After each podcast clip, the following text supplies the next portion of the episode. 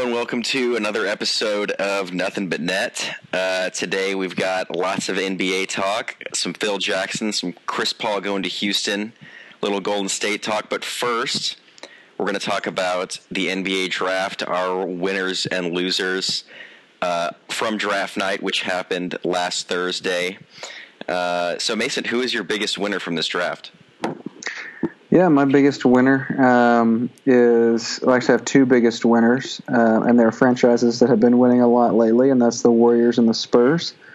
They did this draft like they have the past couple.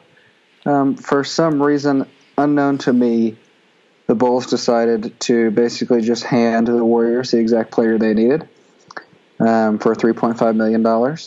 And the Spurs picked up a great player at the end of the first round. Um, I saw a tweet the other day and I thought it was hilarious, and it was something like um, the three things that I hate people complaining about the most in the NBA draft, and two of them were championship caliber teams just buying second round players from mediocre teams, and the Spur and everybody basically being mad at the Spurs for picking good players at the end of the first round, like they all didn't have the chance to pick the same player 25 times before the Spurs had the chance.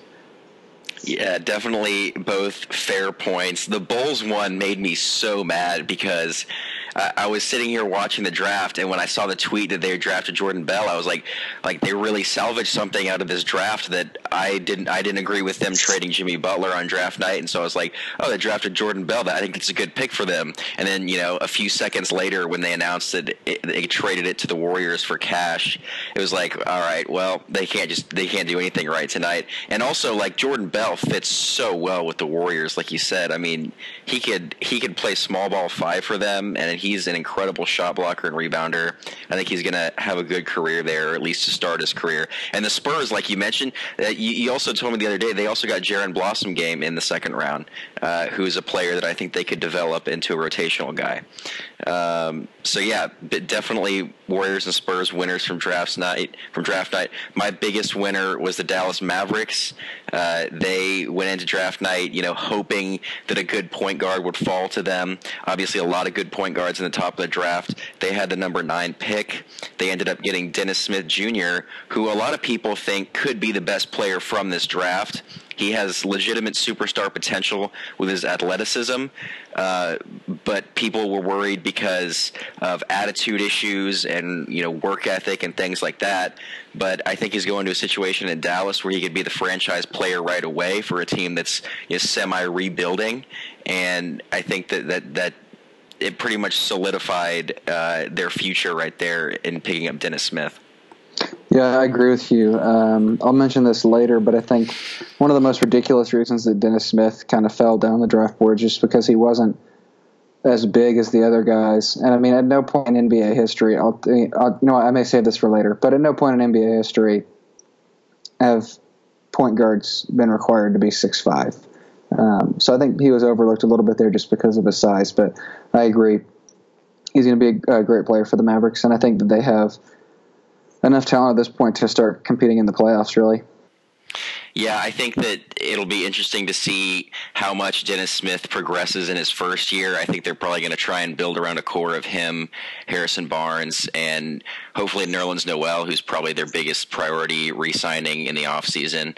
Um, but I'm not sure about playoffs next year. I'd have to look at all the teams, especially with Minnesota improving, uh, and then the Rockets. Well, I guess the Rockets were already in the playoff picture, but yeah, I'd have to look at all the teams. But definitely, like in the next few years, they're they're going to be right back in it. You know, once Dirk retires.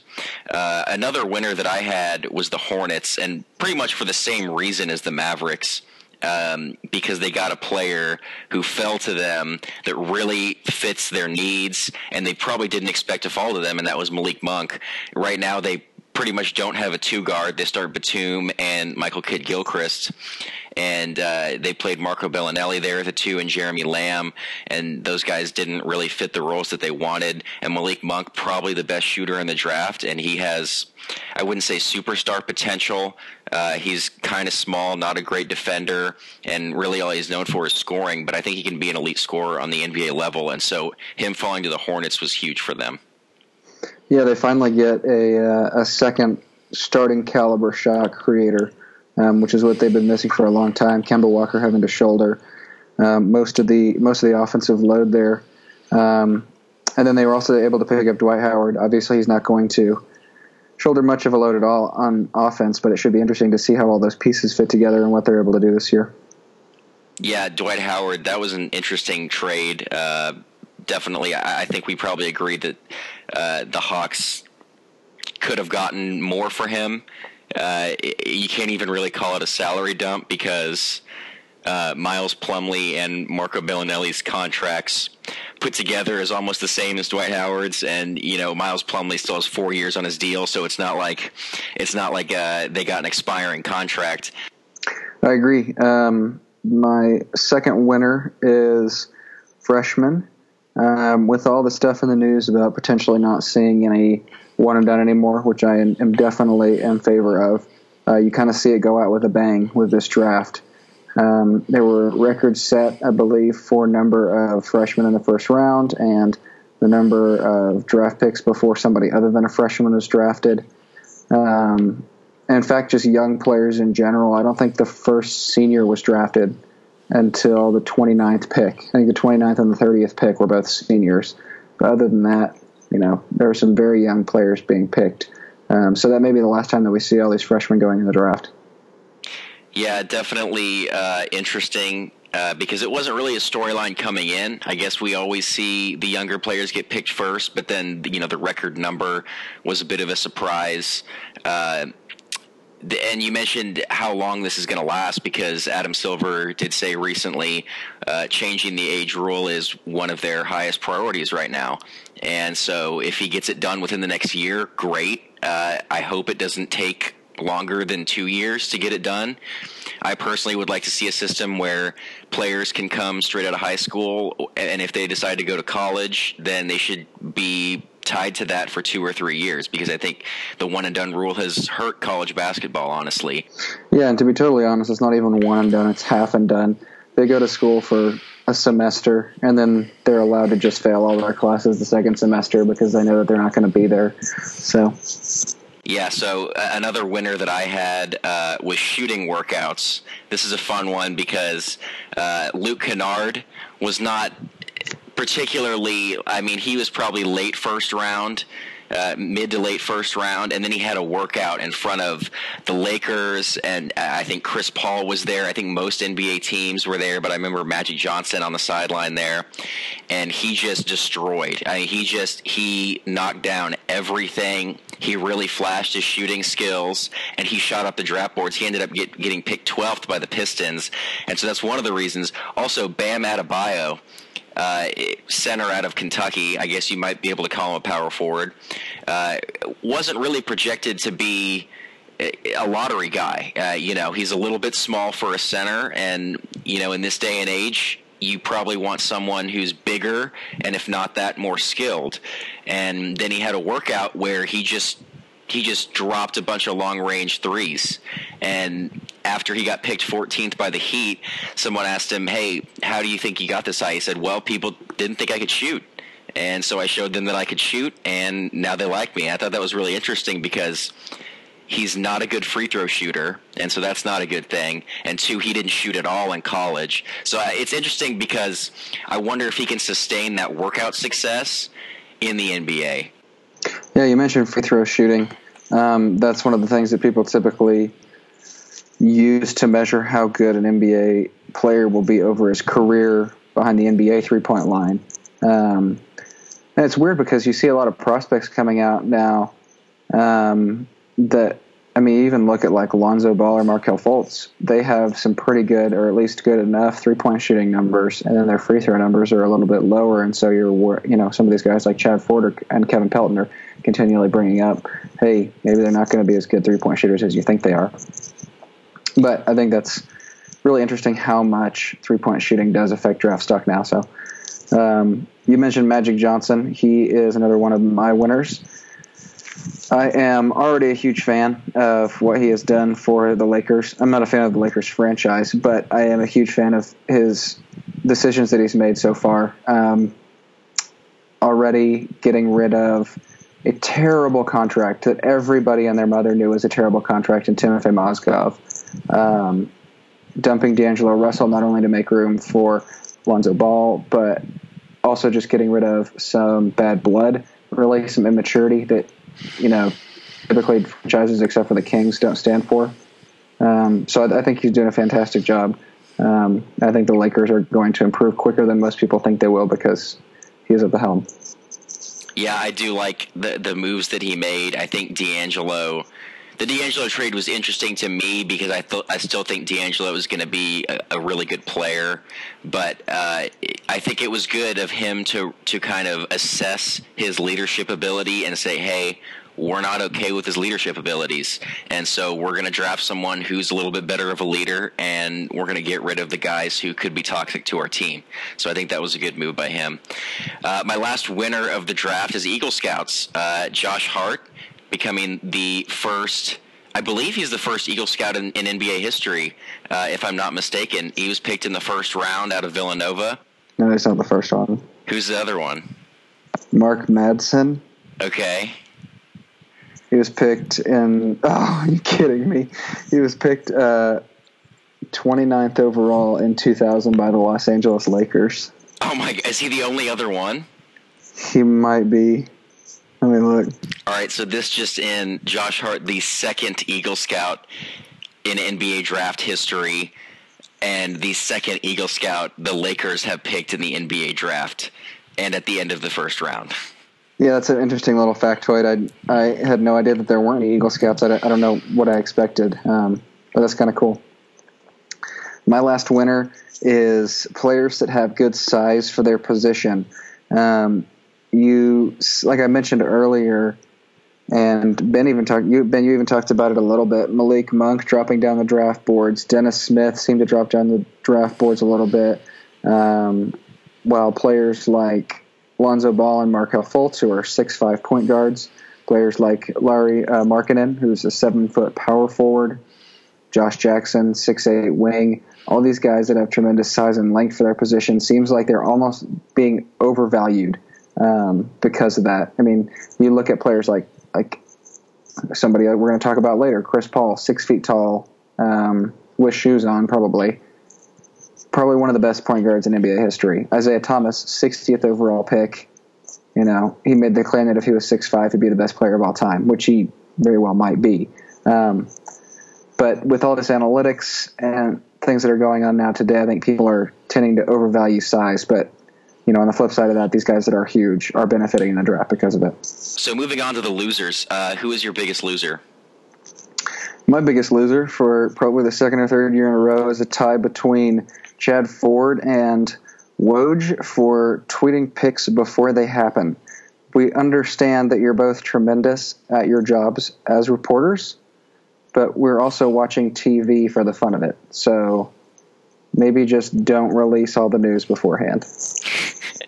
That's that's funny that you mentioned that. I don't know if you saw the point in the second round when Edmond Sumner got picked by the Pacers, and Mark Tatum came out to say uh, with the fifty, I think it was fifty third pick, the Indiana Pacers select, and then a bunch of people in the audience yelled Edmond Sumner, and then he just started laughing and he said Edmond Sumner, and, and it was just like this is what we've come to with. with I, mean, I think Woj probably started this trend, and it seems like every year people just look at their phones now instead of the draft, but that's going to change because because Woj starts at ESPN this Saturday. So it'll be interesting to see how the draft goes next year. Um, my biggest loser, whoever plays the three for Orlando. Poor Aaron Gordon has been stuck playing the three for Orlando ever since he got drafted there, and he is a four, and I think he can be a really good four. Um, Orlando coming into this draft, I mean, uh, they pretty much need a lot of things, really, other than Aaron Gordon. They could use really everything and they ended up going with Jonathan Isaac, who I think is probably best at the four as well. I think I don't think either of those guys can play center, so let's rule that out for a second. They're too. I think Aaron Gordon is too small. Jonathan Isaac six ten. He's he's pretty thin. I don't think he can guard fives. Um, and both of them, I think, are the, are best at, at the four. I don't think they're good enough shooters uh, or ball handlers, shot creators to play the three. And so whoever play, ends up playing three for Orlando, I feel bad for that. I feel bad for both of them because they're going to have to play together at the three and the four position.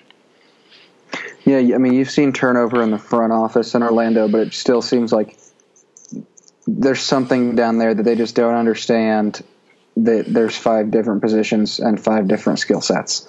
Um, like you mentioned, Aaron Gordon, it's when he first got drafted there, I think for some reason he was being heralded as, as a potential combo forward, which maybe he is a little bit, but to me, trying to make Aaron Gordon play the three is about the same as trying to make Blake Griffin play the three. And he was never supposed to play the three. Neither is Aaron Gordon. Jonathan Isaac, I can see maybe a little bit, but like you said, I don't think he is has enough guard skill to do it. Um, so we'll see what happens. Yeah, my next loser is Milwaukee, which I was actually really surprised by because I feel like Milwaukee um, has been good at swinging for the fences in these drafts. And if they're not swinging for the fences, then they're making, you know, at least laudable picks, making good picks. And this one was just confusing to me. They picked uh, Wilson out of Michigan. And, you know, while he does kind of a little bit fit the style of what uh, what they're looking for there, you know, athletic players that can get up and down the court. Um, it, he just was not the best player available. First of all, I don't think he was in the tier. He was even in the right tier for where they were picking. I think there were players that were clearly better than him. Um, and it, you know, I would I would be okay with it if I would be okay with this pick if it seemed like the player just had a ton of upside, even if he wasn't great now, like a Giannis pick or a Thon Maker pick. But this was not that, and it seemed like they got away from who they were as an organization and taking chances on players, and just took a guy that you know probably isn't going to be great, but isn't that great now either. Yeah, two things I do want to mention there. I, you you actually did mention the turnover, uh, the front office turnover in Orlando. That's that used to be the front office in Milwaukee. John Hammond from Milwaukee going to Orlando uh, and picking, you know, his uh, his potential guy in Jonathan Isaac, big big potential guy. Uh, and with a huge wingspan, yeah. Yep, huge wingspan. Um, and so then in Milwaukee, there was no one knew who the GM was going to be. People thought it was going to be Justin Zanik, who was kind of lined up to be the next GM, and the Milwaukee uh, owners kind of held it out, didn't hire anyone. And then a few days before the draft, it might have been a couple days, I think, they just decided their their director of player personnel, Jon Horst, was going to be the next GM and everyone was really surprised. Like, who is this guy? Why didn't we hire Justin Zanik? We couldn't have gone after like David Griffin, maybe. And so now they're sitting here like a day before the draft. That's probably had something to do with drafting DJ Wilson. I mean, it's really interesting the selection they made. I think they should have taken OG Anunoby. Honestly, I mean that really fits their style. A guy who can play multiple positions and has a lot of potential and is athletic. Uh, and so, yeah, I, I, totally agree with you on that. So another loser for me, Portland's bigs. Uh, obviously, they traded for Jusuf Nurkic at the trade deadline. Everyone thought it was a great trade. Uh, Jusuf Nurkic, they're probably looking at as their center of the future. Uh, we thought maybe going to give him an extension come this October or just sign him as an RFA next summer. Uh, well, they drafted Zach Collins. They, not only did they draft Zach Collins at 10, they traded up to draft Zach Collins at 10. Now, Zach Collins can probably play the four. I think he's best as a five. Uh, but it was still an interesting pick because you have your center of the future and you're drafting a top 10 you're trading up to draft a center in the top 10 so i was confused by that one. And then with their second sec, uh, first round pick they drafted caleb swanigan who is another he's a power forward center guy uh, I mean, he shoots threes, so that helps, but he's a big dude who probably can't guard out on the perimeter. And so they have just a loaded front court right now of young, unproven guys, and I'm not sure where they're going with this. Yeah, I, I'm not uh, too upset about the pick for Zach Collins at number 10. I think he had great value at number 10. I'm not sure why they traded up for him there. You said that he could play the four a little bit. Even if he can play the four, he's not the type of four that you want to play next to a guy like Nurkic. Um, you want to play a four next to Nurkic that can stretch the floor a lot better and has a lot quicker feet.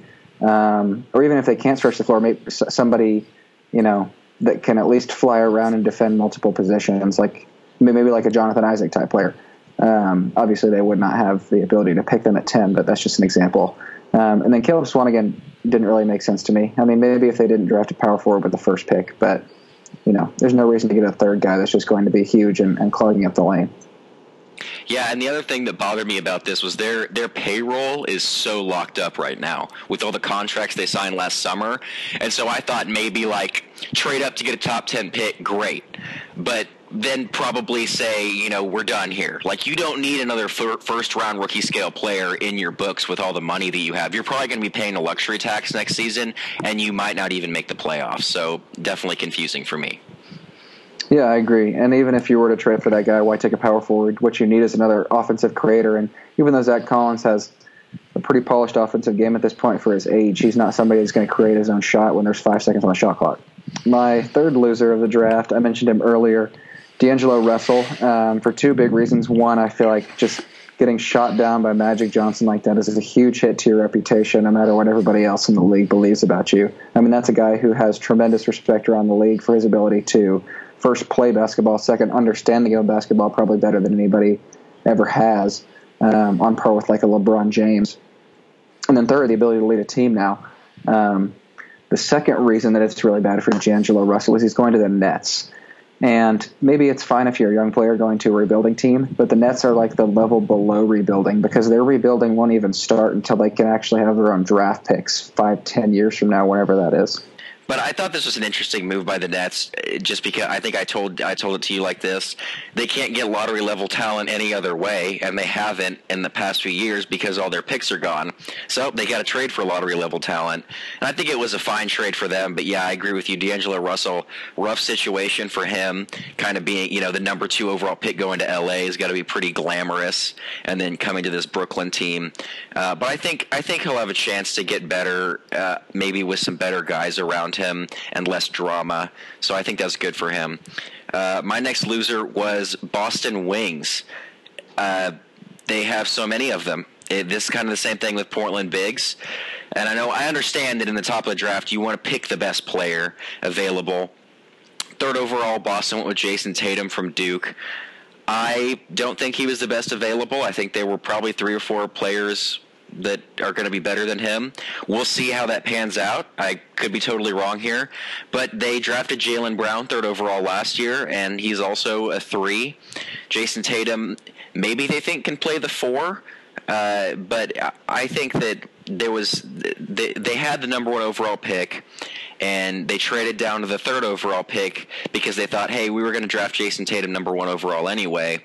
I don't know if they could have found a deal with the Suns or the Kings or someone like that, um, where Ainge would have gotten the the full package of assets that he wants to trade up to the number one. Um, so maybe it wasn't available there, but you know, I think it was pretty clear going into this draft that after Fultz and Ball, there was not a significant drop off, but at least a noticeable drop off in talent. Um, and so Boston really was just kind of, you know, reaching into a grab bag of players like De'Aaron Fox, Jonathan Isaac, Josh Jackson, Jayson Tatum, all those guys I think could have been um, very good picks for them at number three. And so to select Jayson Tatum at number three and just continue to clog up that rotation. My last loser on here, we mentioned it earlier, uh, is ESPN. Going back to when they made all those cuts, uh, making this Chad Ford's last draft with them. Um, I don't know about you, but one of the big things that has kept me interested in the NBA is the draft, and there's always been so much fun to see Chad Ford spend pretty much all his time throughout the late winter, spring, and early summer just helping fans walk through the draft process. Um, I've loved his big boards, his mock drafts, everything that he does, and I hope Woj is able to keep up um, all of the great things that Chad Ford had going for him at ESPN.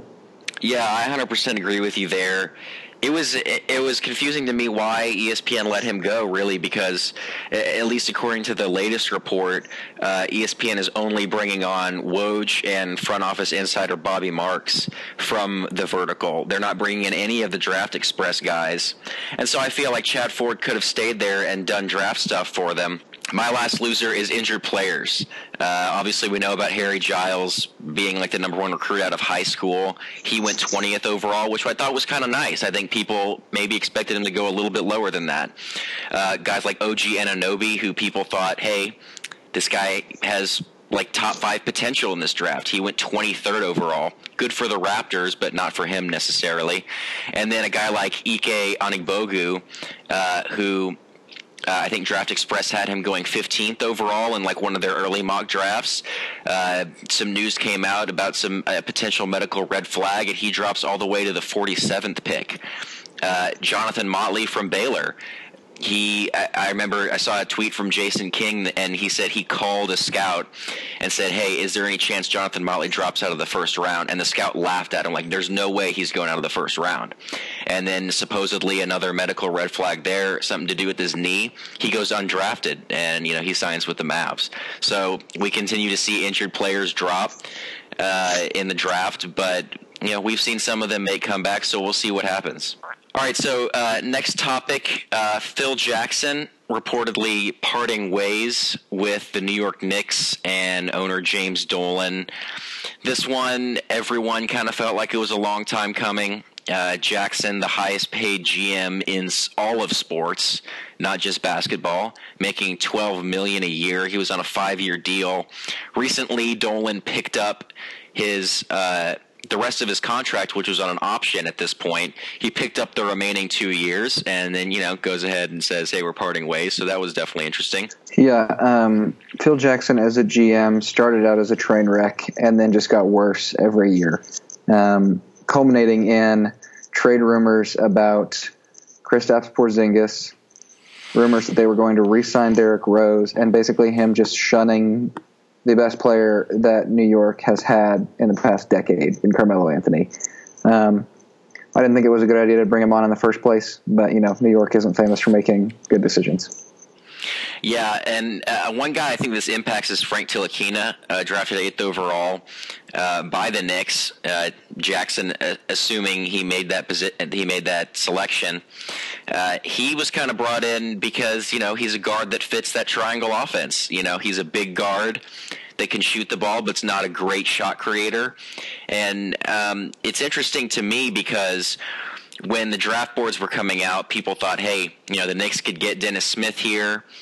Maybe it's not a great idea because he's not really want the what the Knicks want to do on offense. So maybe they should go with Ntilikina. And you have to think that had to go into some of the draft decision. I personally think Dennis Smith is a better prospect than Frank Ntilikina, and so this hurt. I think this hurts the Knicks in the future because they missed out on a guy that now the Mavs have, and I think could be a superstar. Yeah, I totally agree. Not only is um, Dennis Smith a better prospect overall, but he's also a much better player for what I assume the Knicks will be running in just modern day pick and roll. Um, so it'll be interesting to see how Frank develops. I don't think he was, you know, tremendously worse than Dennis. I would put him in the same tier, but um, yeah, uh, potential replacements for Phil Jackson. I think it was Woj that reported that they were going to go pretty heavily after uh, Toronto president of basketball ops Masai Ujiri. Uh, well respected, one of the best GMs in the league, probably. Um, other guys, you know, David Griffin's still out there. Justin Zanik is leaving Milwaukee. Uh, so, I mean, who do you think? Do you think Masai would be willing to take that job? I don't know. I mean, I, I looking back at what he did, leaving Denver to go to Toronto. Um, obviously, there was more opportunity in Toronto, but I think a lot of his reason for leaving was financial. So, if the Knicks are willing to pay him as well as they paid Jackson, or even better, I don't see why he wouldn't go. Yeah, and uh, one of the things too, I think that might push him out is is the situation in Toronto right now. You know, they're they're not going to get past LeBron, and you know, if they re-sign Lowry and Ibaka to big deals, they're going to be in luxury tax, and that's kind of a mess. Honestly, if I was Masai, you know, unless I'm in love with the city of Toronto and where I am, I I might seriously consider taking the Knicks job. It's it's going to be a bit of a challenge, but you know, shaping a roster and figuring out payroll, uh, that's what GMs love to do, and I think that he would be willing to take that. All right, moving on to uh, blockbuster trade that went down today. Chris Paul going to the Houston Rockets uh, in exchange for eight players, which is an NBA record, breaking the uh, Kevin Garnett trade that Boston uh, completed with Minnesota that involved seven players. Chris Paul had an ETO with the Clippers worth about 24 million. Initially said he was going to decline that and then he told the Clippers, "Hey, I'm just want to let you know I'm gonna probably gonna sign with the Rockets at free agency. The Clippers said, "Hey, we want something in return. And so they said, pick up that option and we'll send you the rock to the Rockets for something in exchange. And I think this is interesting. You brought this up to me why the Clippers would want to take on something in return if Paul is leaving rather than them going into full rebuilding. So what are your thoughts on that? Yeah, I read the uh, I forget who wrote it. Whoever writes the um, the grades all of these trades. Uh, it might be Pelton, I think. Um, but I was reading his article, and he gave the Clippers an A. And essentially, the reason he was giving them an A was because all of these players allows them to continue to compete now and maybe try and bring back Jordan and Griffin, convince them that they're still going to win. But at the same time, a lot of these eight players that you mentioned are on very short-term deals, so they could shed um, they could shed salary very quickly next year if they wanted to. To me, I wouldn't even I would not consider this an A trade for the Clippers. I would consider this like a a D at best, maybe an F, um, for two reasons. One, uh, you're not going to be able to compete with the Warriors without Chris Paul, Blake Griffin, DeAndre Jordan, and some more. And you're not going to get anywhere near that level of talent this year or next year. So why take on that salary when you can just immediately go into rebuild mode? And second is the NBA is competitive, and while you might be, you know, have the mindset of trying to stay competitive, why would you help out another team like the Rockets by allowing them to keep some of the assets that they have while also taking on Chris Paul's contract? Because if you just let him walk, there's no way the Rockets are able to keep the same level of talent um, while signing Chris Paul. In fact, I think it would practically be impossible for the Rockets to sign Chris Paul and still project as many wins as they got last year if they were um, not able to trade for him. Yeah, if Chris Paul had tried to to sign with the Rockets in free agency, they would have to have dumped um, Patrick Beverley, uh, most likely, as well as you know one of their young centers, Chinanu or Montrez, and then probably also Ryan Anderson. One of the big contracts that they need to get rid of uh, in order to sign Chris Paul would be Ryan Anderson, who's making about twenty million next season, I believe. Um, so it, I think it would have been more difficult. Honestly, I, I agree with you. I think that the Clippers, it, they kind of helped them. They kind of helped out the Rockets in this regard. Obviously, the trade was very complicated as it was because the the Rockets had to trade for a non guaranteed salary eh, um, to send to the Clippers in order to complete the trade. But overall, I think that the Rockets would have had to completely retool their roster if uh, Paul had wanted to sign there in free agency.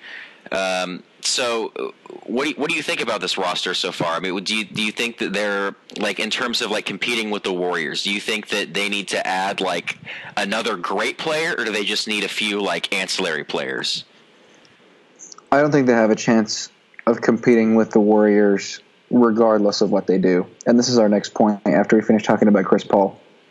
Um, but you know, I think in order to compete with them, they are a superstar away and fantastic role players away. Um, the Warriors are just leagues better than everyone else at this point. And not only that, they're only going to get better next year, even if they're able to lose a couple of role players because Steph Curry and Kevin Durant will be in their second year together. But you think about just the four players Chris Paul, James Harden, Trevor Ariza, Clint Capela. That's really good. Like, the, I, I understand when you're talking about the Warriors, you know, that's a whole nother level. But if you don't think about the Warriors for a second, those four players, that's that's number one in the West. Uh, and you know, defensively, they talked about this as well. Defensively, like Chris Paul, Trevor Ariza, Clint Capela is phenomenal. Uh, the fact that they have Chris Paul now could potentially make James Harden a better a better defensive player. I mean, think about how much of a competitor Chris Paul is. He is going to be on Harden pretty hard about that defense. Um, I really think the only position they probably need to upgrade is the four defensive in terms of defense. But then you think about who's going to guard this team. I think really the only the only team that could guard the Rockets is the Warriors because with a lineup of Paul, Harden, Ariza, Anderson, Capela, you're going to need to switch everything. I mean, any pick and roll, any any play that they run, there's going to be an open three point shooter. There's going to be an easy drive to the basket. I think that the Rockets and Warriors are going to have historic offensive seasons next year, like we've never even seen before. Yeah, and you mentioned who can guard them. This is just kind of a little thing that I've been excited about. A couple years down the road, if Milwaukee is able to keep their team together, that's going to be a team that can shut down anybody, maybe even the Rockets or Warriors. Their defensive potential is off the charts. It really is. Uh, but yeah, so we, moving on to, to Golden State here. Um, your what's your philosophy here for the rest of the teams in the league? Yeah, so I, when we were putting together our, our notes here, I wrote Golden State, and the question is, why is everyone trying to beat them? And the answer is just give up. I mean, this team is so good, like that. The, you just don't even compare them to any other team in the league. Um, they're so far above anybody else uh, in the East to begin with. You know, no competitor in the East is going to be able to touch them. The hardest games they're going to have to play against uh, are going to be against either the Spurs um, or the Rockets. And you see what they did to the Spurs this year. I mean, given Kawhi Leonard was out, but if, even if he was healthy, they would have demolished them. Um, like I said, Kevin Durant and Steph Curry are just going to continue to get better together. Iguodala most likely is not going to leave. Even if they have to replace a player like Shaun Livingston, they're going to get ring chasers to continually fill out their role players and bench. Um, I mean, I just don't see this team losing until something like Klay Thompson decides he wants to be a superstar elsewhere. Yeah, it, it really is a phenomenal collection of talent, and it, it, Durant is 100% committed to them despite being a free agent. Curry, you have to believe he's not going anywhere. But you did you did say Iguodala. You think he's going to stay there? I think he is going to stay. He is at a point in his career where I think he has made plenty of money. Um, you know, people who just started watching the NBA, he has been a bench player for the Warriors for a few years. But back in the day when he played for Denver, when he played for Philadelphia, he was the guy. Um, he was first team all defense level player. He was, you know, a guy that could, yeah, he was, he was like Ben Simmons before Ben Simmons. Um, he, he is just fantastic. And I think you saw when he won the first championship and when he won the finals MVP, how much he loved being a part of that team, um, and a part of that culture. And I think, I don't think that culture has disappeared at all with the appearance of Kevin Durant or with back to back championships. And so I don't see him leaving.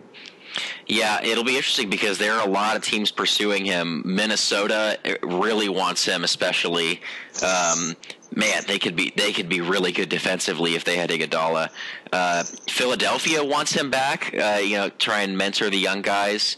There were a few more teams that I think were interested in him, and you know, if someone is someone out there just throws twenty million at him, it'll be interesting to see if the Warriors are. Uh, I don't think the Warriors are going to have space. Um, so I mean, if someone is willing to throw twenty million at him, it'll be it'll be his choice. Um, you know, the money or or you know his his home now. Um, yeah, I think it's actually funny. I saw an article. I don't think anybody actually even wants him for twenty million. I think at this point you just can't beat the Warriors anymore, so you're just trying to dismantle them. that's an interesting. I think that's, I think that's a fair point. I read that article and I was like, yeah, that makes sense. Nobody can beat. Nobody can add enough talent to beat the Warriors. So the only way you're going to take them down is from the inside. I mean, that's that's another way of looking at it. Definitely, you know, if you can't beat him on the court, um, then beat him during the summer during free agency, I guess. Coming up, uh, summer league starts this Saturday in Orlando. Uh, also, free agency starts this Saturday. I think we've done enough talking here. See you next month.